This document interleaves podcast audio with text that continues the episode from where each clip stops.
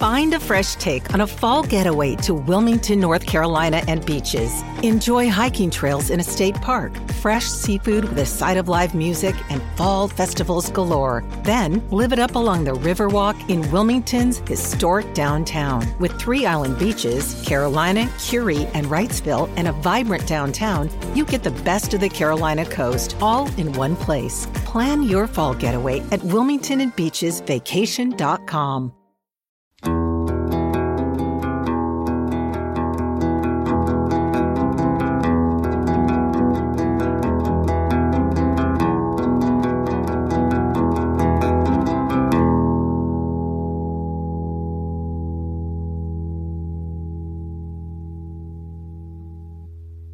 Hey, everybody. Welcome back to National Park After Dark.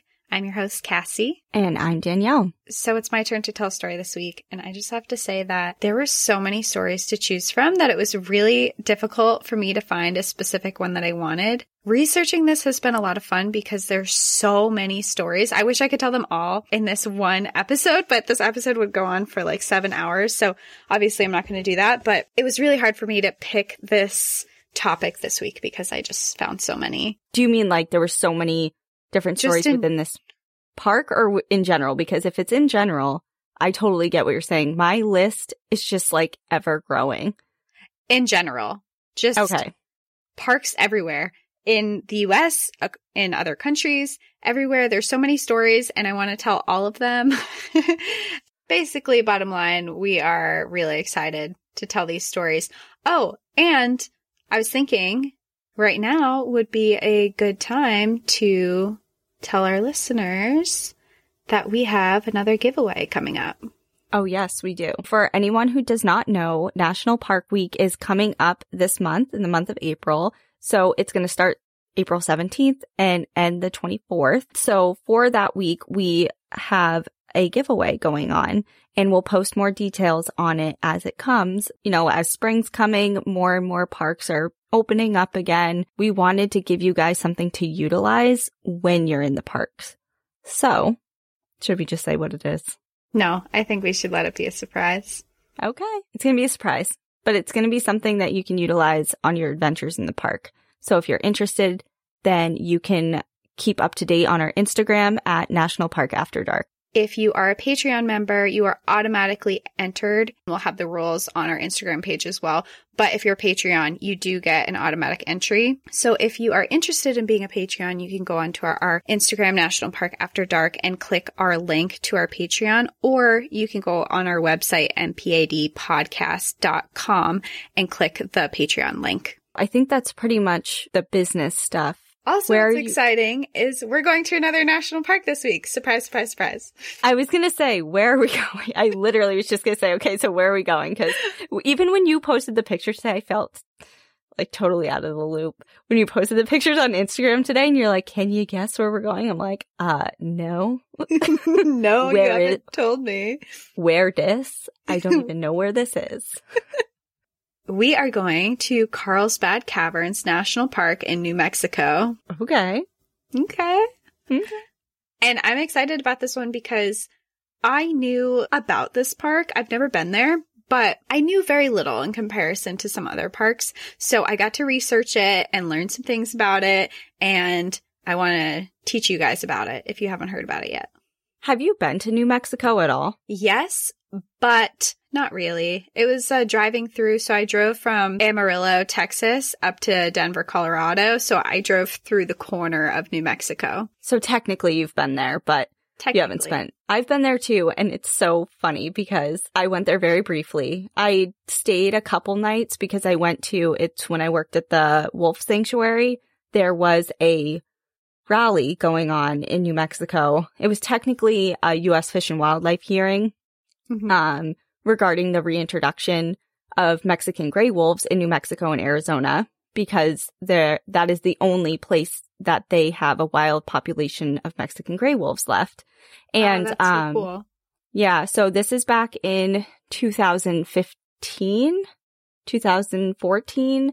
And at the time, there were less than 80 individuals. They share this, this swath of land between Arizona and New Mexico. And they, the U.S. Fish and Wildlife Service was planning to reintroduce more Mexican gray wolves to um, diversify the genetic pool.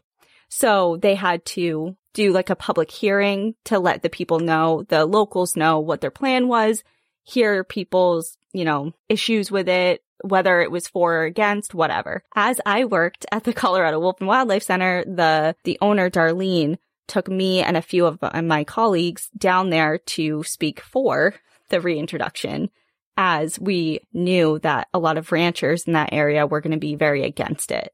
And they were taking public comment. So we wanted to make sure that, you know, there were some pro wolf people there. Yeah. And we drove down to this town and it was called Truth or Consequences, New Mexico. That's the name of the town? Yeah. That's kind of creepy. It was very creepy. And we were one of the handful of people there that were for the reintroduction. But yeah, that's the only time I've ever spent in New Mexico. It was only a couple days and it was a long drive, but it was worth it. But needless to say, I've not been to Carlsbad National Park. so take me there. Perfect. Just a little background so we can all get to know Carlsbad Caverns National Park a little bit more. It is in southeastern New Mexico. It's near the Guadalupe Mountains, and it was first established as a national park in 1930. The park itself is about 73 square miles and it has 119 different caves underneath it. About 250 million years ago, this area was a shallow sea which had a huge limestone reef covered area. And after the sea evaporated, the continuous dripping of acidic groundwater formed massive underground chambers and enormous stalactites and stalagmites. And if you remember this from any college School. course or from elementary school, Yeah. um, stalactites, stalactites are the rock formations that hang down from the ceiling and stalagmites are the rocks that grow up from the floor. And I don't know much beyond that, but I do know that part. the total length of the cave is unknown, but the main cavern is more than 30 miles and there are three miles of it that are open for tourists. The deepest part of these caverns are 1,027 feet or 313 meters below the ground surface, and people can actually walk as far as 755 feet or 230 meters down, or they also have an option to take an elevator. The Carlsbad Caverns are also widely known for their population of Brazilian free-tailed bats. So visitors from around the world come to see these bats flying in groups of 200,000 to 500,000 bats. And every morning and every evening they fly. So every evening they fly out for the night and every morning between four and six o'clock in the morning, they fly back in. So tourists come at these times to specifically watch these massive swarms of bats fly out. That's so cool because, so two things. One, this is starting to remind me of Mammoth Caves, which is really Mhm. cool. And two, the um, Brazilian free-tail bats. That's what they're called, right? Yeah. Um, when I lived in Colorado, I went to the San Juans with two of my friends. I think I've told you this. And we had to hike through a nudist colony to get to this abandoned mine shaft in the mountains of the San Juans. And out of this abandoned mine shaft were all of these bats. And we hiked up there with this tour guide, this like bat biologist. And we waited for the sun to start to set and they literally came out in a ribbon of hundreds and thousands of bats. And there was a owl sitting at the mouth of the cave picking off these bats as they were coming out. And you could hear it like screeching and stuff. And yeah, just like I have a video of it. I'll send it to you. It's like it looks like a black ribbon in the sky of just hundreds and thousands of bats coming out. And I think they migrate like just seasonally, right? Yeah, so these bats at the Carlsbad Caverns, they migrate there every summer. So you can only, Right. if you go in the middle of winter, you're not going to see them. Right. Yeah, I vaguely remember that. That's so cool. That was a really cool experience. They do have these bats there. They have these caverns there, which are the most reasons of why people come to visit this park. But while they're visiting that, there's also a lot of hiking trails that are above the park. So if you remember at the beginning of this, I said the park is 73 square miles and all the caverns are below the ground surface. So above these caverns, there are hiking trails that you can go out on. However, the location of this in New Mexico, they are in the desert. In the summertime, the hikers face extreme heat conditions where they're at really high risk of heat exhaustion and dehydration.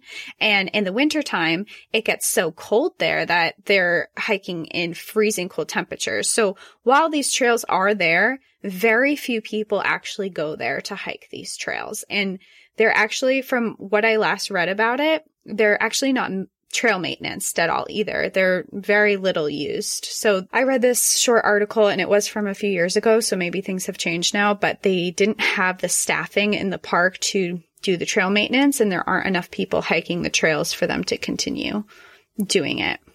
Yeah. Well, I would imagine if the big draw is underground, you were, you would pool your resources to that, you know, yeah. versus maintaining trails that only a fraction of the people utilize. Exactly. That's, that was kind of my thought too. And for these trails, there is a large warning sign at the visitor center stating that these trails are dangerous because of the heat and heat exhaustion, dehydration, things like that. However, there are no warning signs at any of the trailheads. So some of these trailheads actually start in other places than the visitor center. So if you're coming from any of these other places, you might never see this sign warning you about the heat and the danger. Uh oh. I can see where this is going. This is the story about David Coughlin and Raffi Kodikian. They were two friends who were in their 20s and they were both living in Boston, Massachusetts. They had been friends for a long time. They actually met in college in Boston and they had been friends ever since. They had both graduated and David was working as a traffic policy analyst and Raffi was an aspiring journalist. David had recently gotten into grad school and was moving to California. He was planning to get his master's in environmental science at UC Santa Barbara.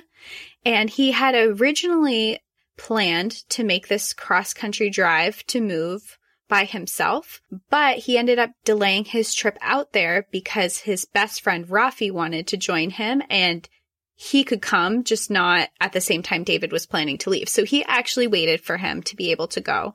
And Raffi was really excited to go because he had done a cross country road trip in the past. He actually did a two week trip across the country. He covered 25 different states and he actually wrote a freelance article for the Boston Globe about his trips across the country. And for him, one of the things he said that this was such a magical trip that he really wanted to do it again. So when David came to him and told him his plans to move to California and drive there, he was down. He was like, all right, let's go. This is going to be fun. What year is this? This is in 1999. Okay. So they head out they pack all their stuff. They're getting ready, bring David to California to start his master's degree out there. And they're driving for several days. And on August 4th, 1999, around 3 p.m., they arrive at Carlsbad Caverns National Park. They walk into the visitor center and they went in to the desk attendant and they asked for a good place to camp for the night. They didn't have a long time, but they wanted to come see a nice place. It had been recommended by a family member that they go check the Carlsbad Caverns out. So this desk attendant recommended that they head out to Rattlesnake Canyon. And they told them when they got there, this is August, so it's hot. It's the desert. Remember we said it gets really hot there. The desk attendant told them that they needed to carry one gallon of water each per day for however long they were planning to stay there. They went over the rules and regulations of the park and they handed them a camping permit to go out for the night. They were told to head down this trail and the whole length of this trail out and back was 5.1 miles. So the whole trail in total was 5.1 miles. And they head out there, they go to the bottom of the canyon where they can set up camp and sleep for the night. Despite the desk attendant's recommendations of the amount of water that they should bring, they only packed three pints of liquid. Two pints were water and one pint was of Gatorade for the overnight trip. And just to put that into perspective for you, that is about six cups of water. That is less than your daily recommendation when you're not doing anything outside is what they brought to hike into this canyon. Dun dun dun oh. they get down there, they set up their camp, they're hanging out, sit around a fire, have a good night. The following morning, they packed up their camp and they started to head back to their car. So the trail wasn't well marked, but it did have cairns to guide the way throughout the trail, but there weren't like spray paint markings or anything like that. It was all just cairns. You did say that there wasn't regular maintenance done on the trail, so I can't I can't imagine that there isn't much more than some rock formations. Exactly. They head out, they're walking along what they think is the trail, but quickly they realize along the way that they had to have missed a turn and that they were lost and they didn't recognize where they were. And they had a topographical map to help them locate where they should go and where they were, but the problem was neither of them knew how to read it. Oh no. So they're carrying this map and neither of them have any idea what it even says or what it means. And it just so happened that that day the heat was unbearable. It was pushing 100 degrees, hot sun, not a cloud in the sky, and they drank all of their water really quickly. And when I say all of their water, they had used one pint of their water the night before to boil hot dogs. Oh no. So they had one pint of water and one pint of Gatorade and they drank it all really quickly. So they spent that entire day hiking out in the hot sun, hoping that they would find the trail again, and they had no luck.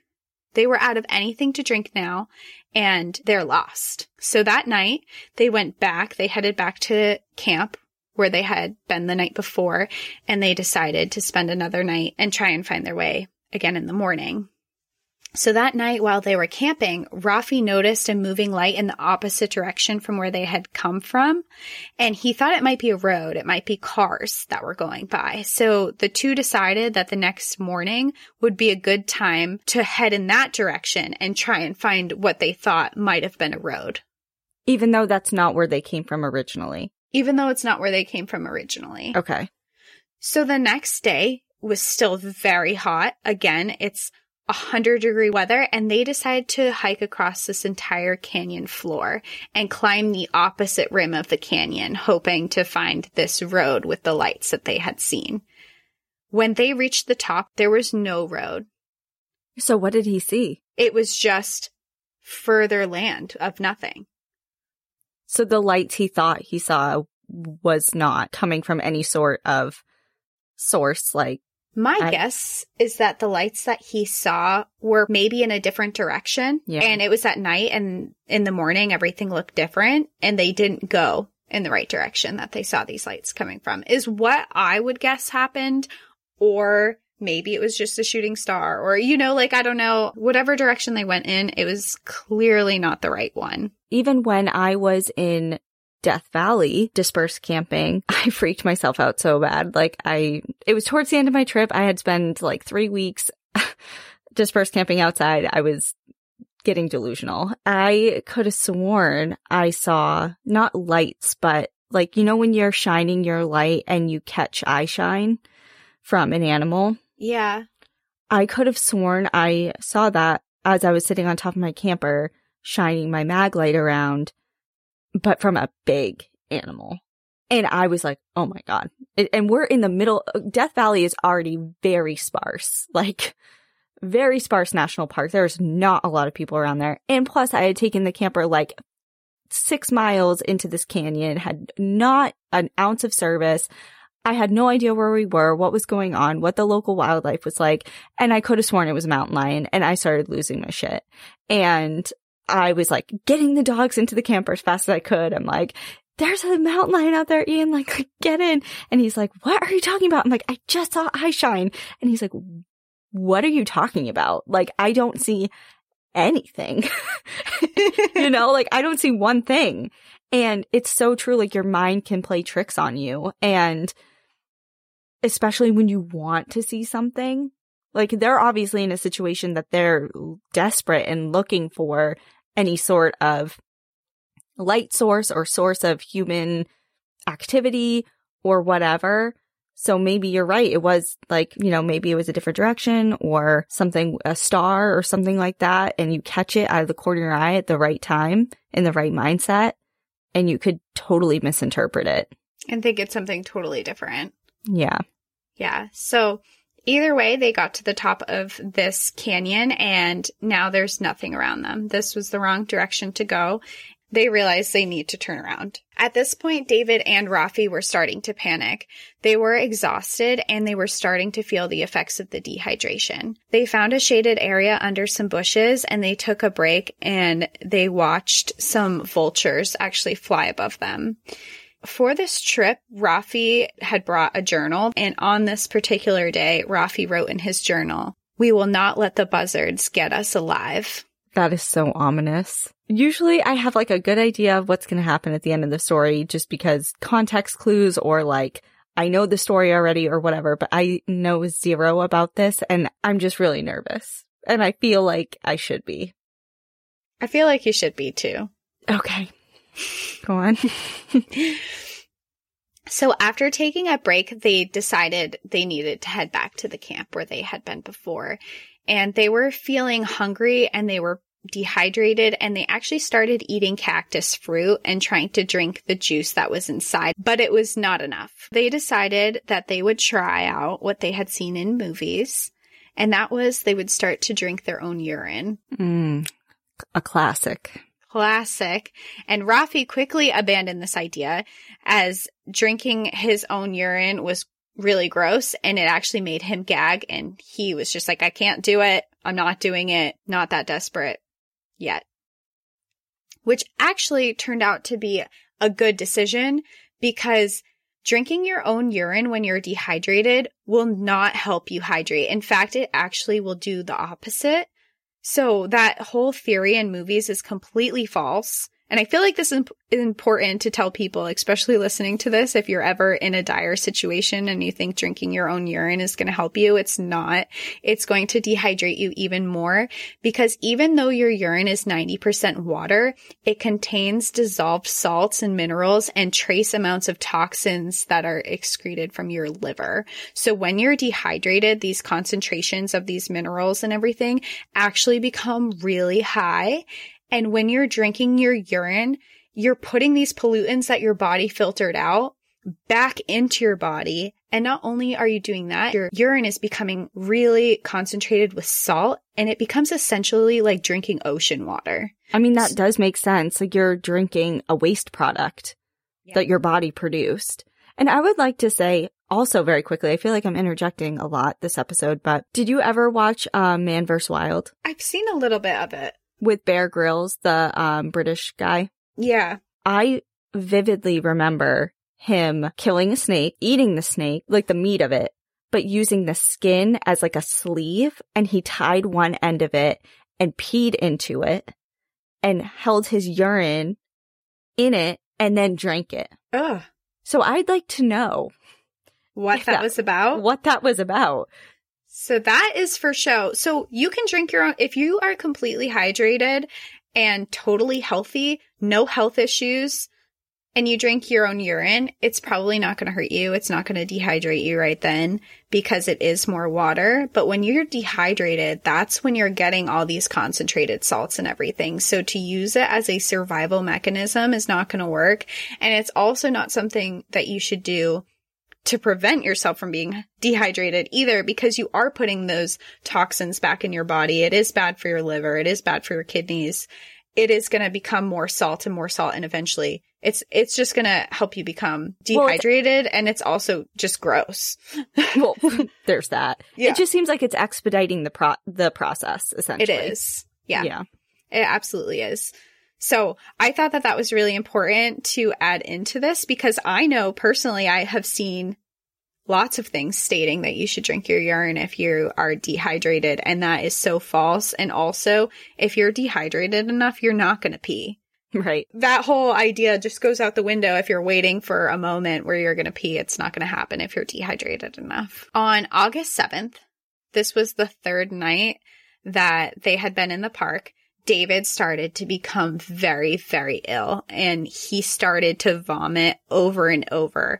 And this continued throughout the night and into the following morning. So he's getting really sick at this point. On that same day, so this is the following morning after David's been sick for a while. That same day, this is August 8th, Park Ranger Lance Mattson was alerted by a park volunteer that there was a car that was parked in the parking lot that had a permit for one night that was dated back four days ago. So he comes over to this car to check it out. He's there about 1:30 p.m. and he finds the car and he actually looks at the volunteer in the park and asks him, "Do you want to go find some hikers? Like let's go out and look for these guys." And the volunteer person says, "Yeah, let's go. Let's go Like, this is them." what I this is what I signed up for. Yeah. This is what I signed up to volunteer to do. Let's go find these people. Lance is walking along the mountainside along the top of the ridge. He spotted their campsite almost immediately and he began his 670 foot descent down to the campsite. Their original campsite. Their That they- original campsite that they've been coming back to. Okay. It's 670 feet down. From That- the, the parking lot, Yes. essentially, ish. essentially, which to put into perspective is not the height of a mountain at all. I hike like Pack Monadnock, and I know I refer back to this a lot for New Hampshire people and West Coast people probably don't know what this is, but Pack Monadnock is a mountain in New Hampshire. It is about a thousand feet high. You start, I think it's 1200 and you start off at like a hundred foot elevation. It's about a mile. It's about a mile, 1.4 miles. This is Yeah, it's hike. not bad. This is shorter than that. This is 670 feet. It seems so insignificant, but clearly, I mean, you just get so turned around and it's so easy, especially somewhere that you're not familiar with, a different landscape, you're not. And to be honest, like how many times that we've hiked either Pack or Mount Monadnock, if we got off trail and got turned around, how difficult would it be to find the trail again? Like even places that are very well marked, very well visited, and you've been to a thousand times, it can happen to anybody at any Yeah. time. You can certainly get lost. It is easy. I mean, we have gotten lost together before on a trail, kind of. Kind of. kind of. We yes. took an extra 10 miles on our, we hiked a Mount, was it Mount Moosilauke Yeah. in New Hampshire? Yeah, it was like supposed to be a six mile hike. It ended up being 16 or 17 miles by the time we were done. So I can't say we haven't been lost before because we certainly have. But he noticed that immediately and he began his 670 foot descent down to this campsite. And when he got to the campsite, Raffi rolled out from underneath his tent. He comes out, he rolls out of this tent and he says, please tell me you have water. And Lance, first thing he noticed, Raffi was dirty. He was unshaven. He was only wearing shorts at the time and he was covered in scrapes across his arms and legs that were pretty consistent with hiking through the backcountry brush of the area.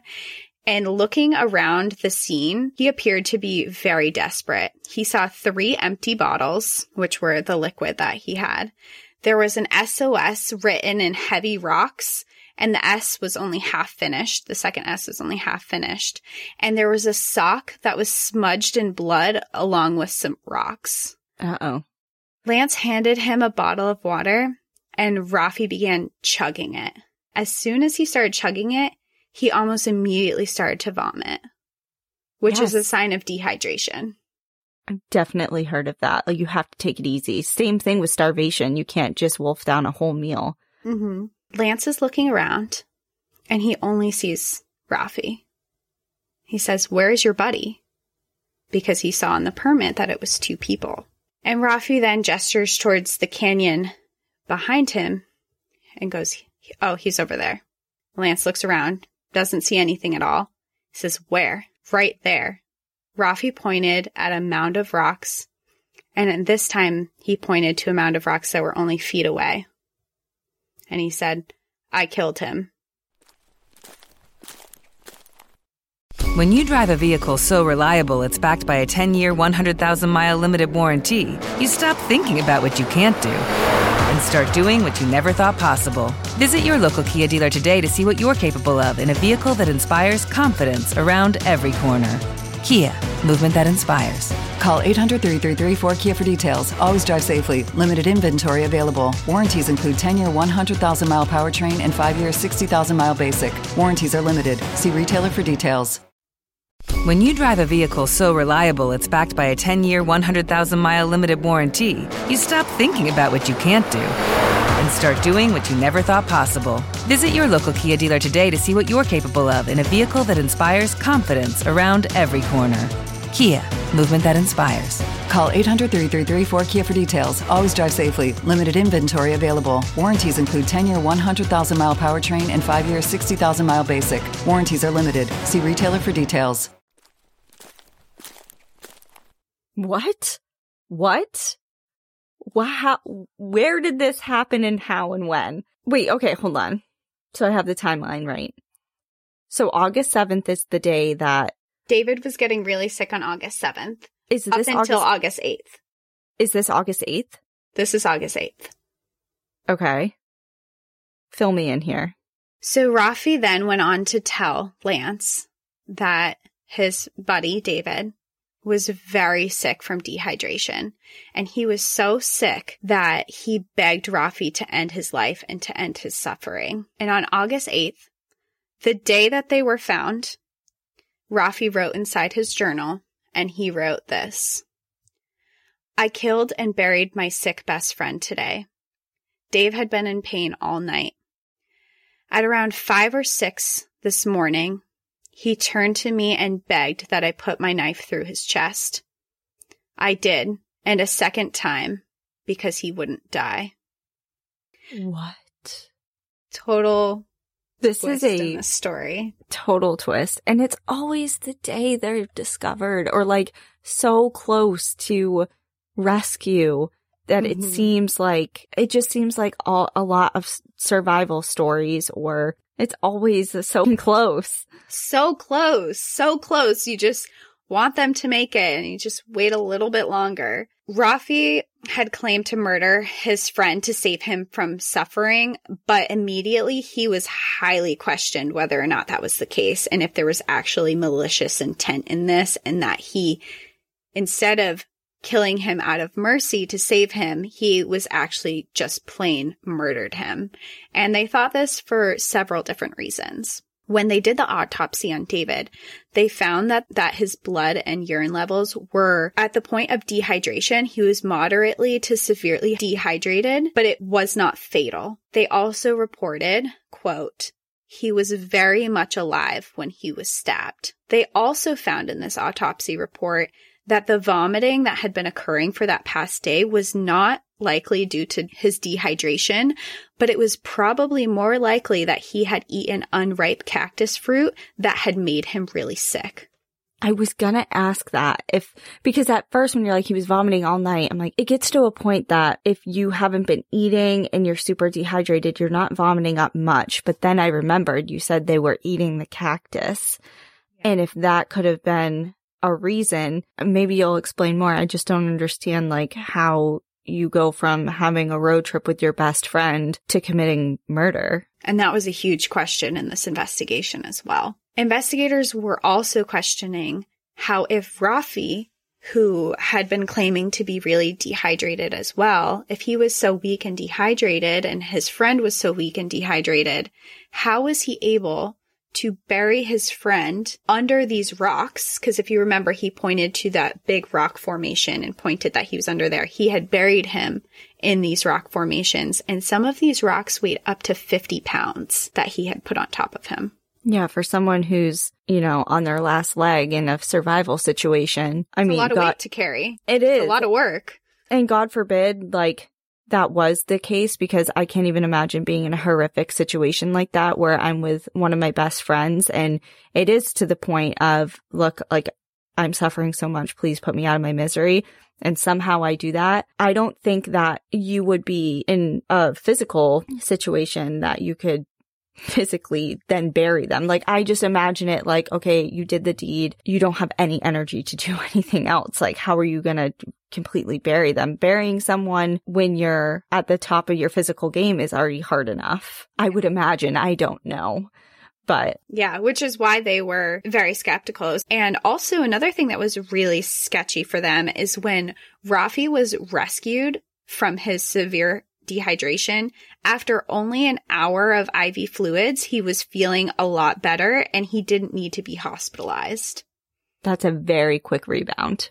Very quick rebound. And speaking from experience, I have been very severely dehydrated and I was hospitalized. This was not for like an adventuring accident. It was just I got sick with some other things and I got very dehydrated. It took me days to bounce back. Yeah. And I mean, I have to say, as soon as they started giving me fluids, I was like, thank God I didn't realize how much I needed this.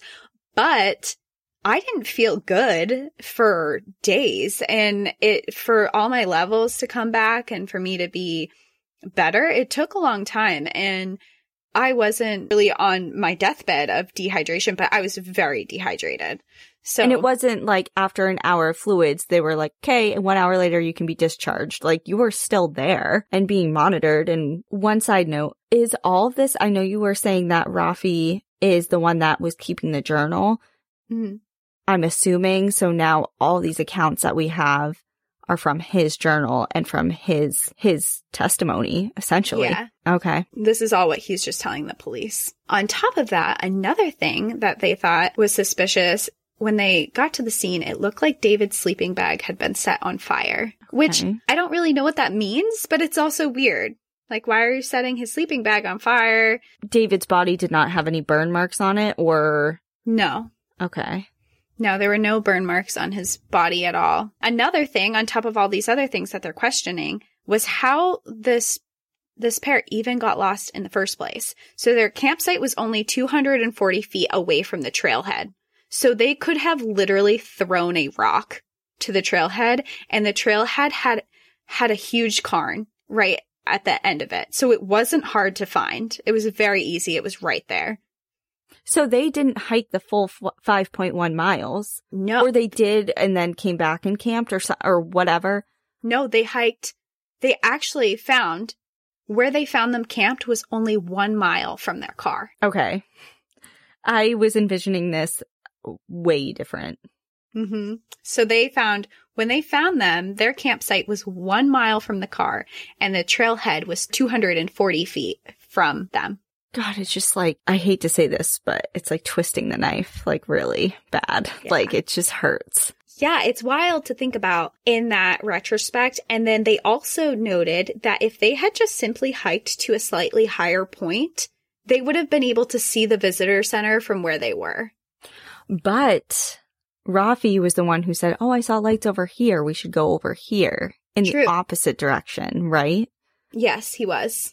So whatever intent, if he did have malicious intent to try and do like a men, I mean, mental warfare is, and manipulation is something that he may have utilized to confuse his friend, make his friend seem more hopeless, desperate. Like you go all the way over there thinking that, you know, there's hope and then there's nothing and then you go back, you know, I don't know. It's just a theory and I have no idea of what's going on. So I'll And it's But- certainly the investigators don't know either. They're putting all these pieces together and they're coming up with theories just like you are. What could have happened? Why did it happen this way? They also noted that they actually still had food. They had a can of beans, which has liquid in it.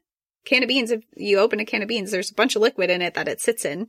So there was some type of liquid unopened.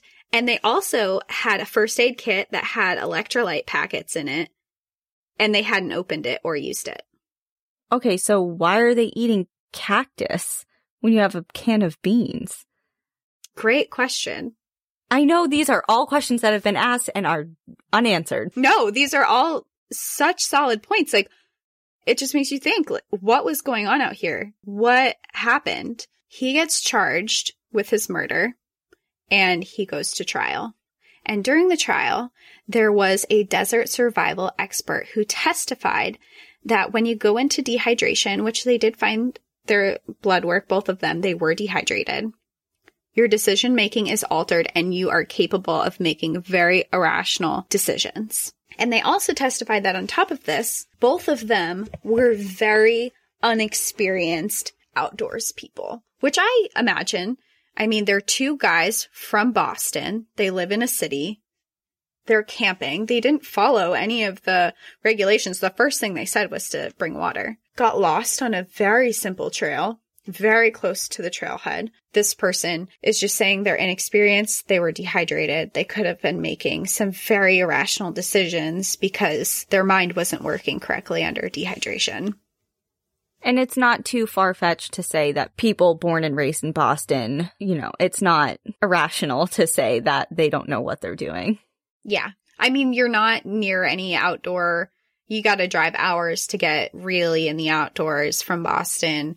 And it's definitely not far fetched for them to have very little hiking experience at all. The prosecution side discussed heavily in detail. There had been lots of people who had been more severely dehydrated than them, had been out in the wilderness a lot longer than they had, in hotter conditions, and had survived. And this happened to these two men. So, all in all, they were out for how many days? Four?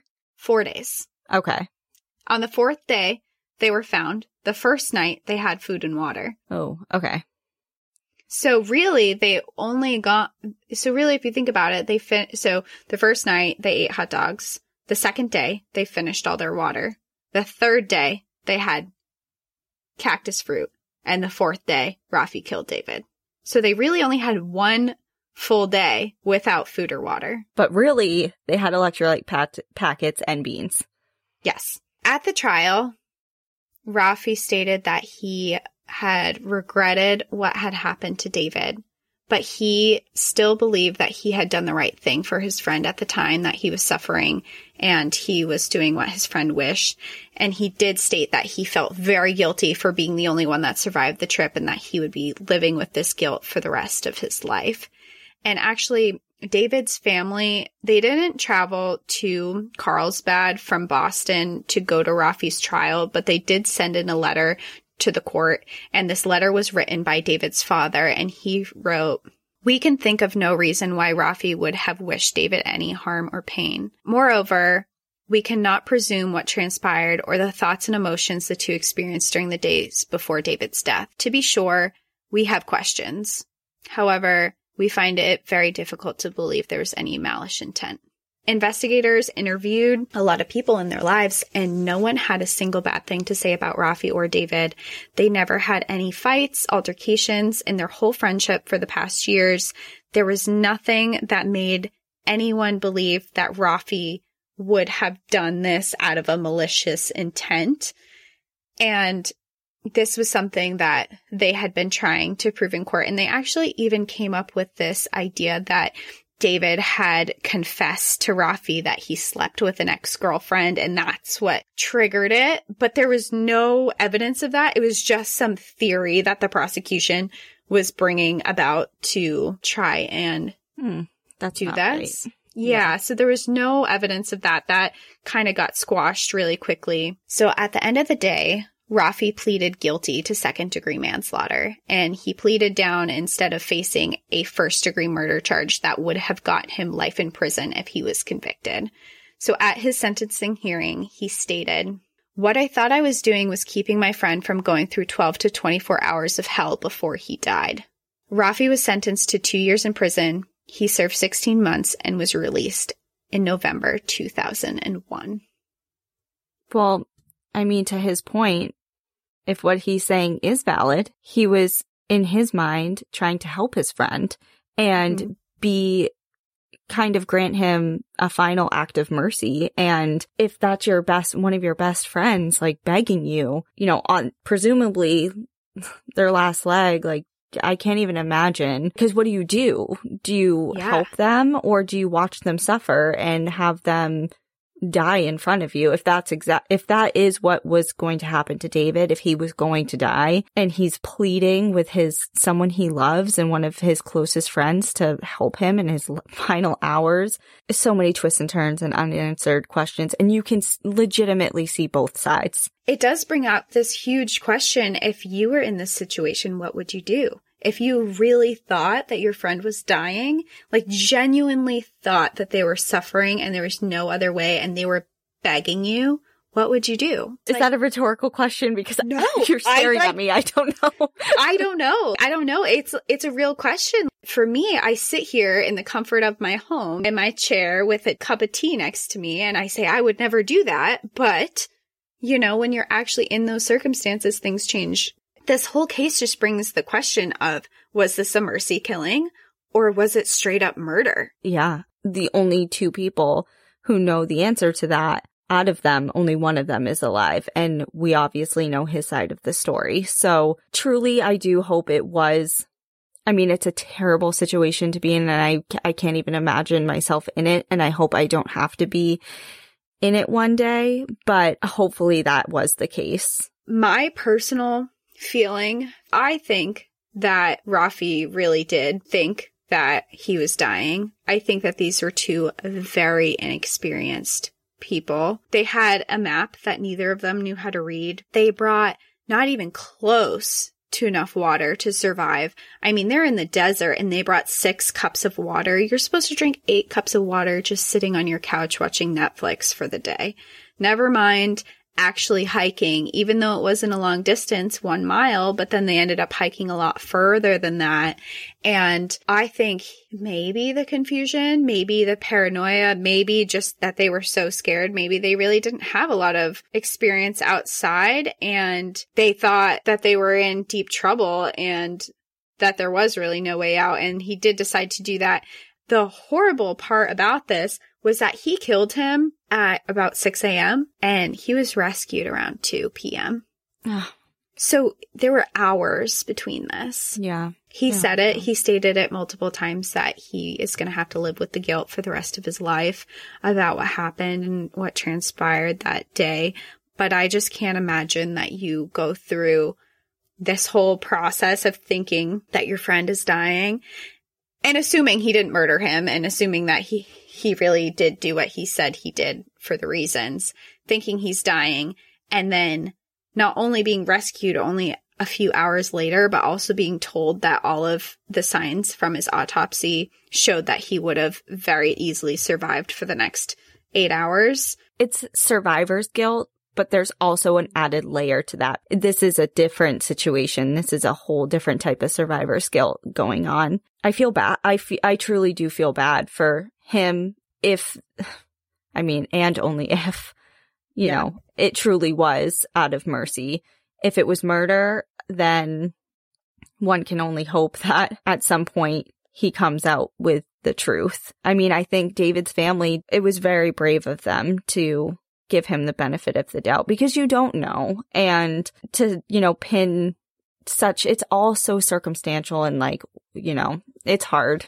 It's, that's a really, really crazy case. I did not, I never knew about that. I think it's also a big example of why you should always be prepared. The fact that they were specifically told that they should each have a gallon of water for each day that they planned to be there, they didn't bring even close to enough. I thought was just, I thought it was irresponsible and a bad decision, which obviously I'm sure that is a very regretful decision, but also just seeing how literally close they were to the trailhead this entire time. They kept coming back right to it and they missed it. I just have to believe that they were very inexperienced, very unprepared. You never know if even a short day trip, a short day hike, what it could turn into. So be that person that has everything in their day pack that everybody else makes fun of. Why do you have a first aid kit, bear spray, a knife, fire, waterproof matches, a poncho, a compass, a whistle, etc. These are all very important things that you never know. Hopefully they gather dust and you never have to use them, but you'll regret it if you don't have them when you need them. And it could seriously save your life too. So it's just, it's important to be prepared. I think you should always be prepared. And that is my whole story.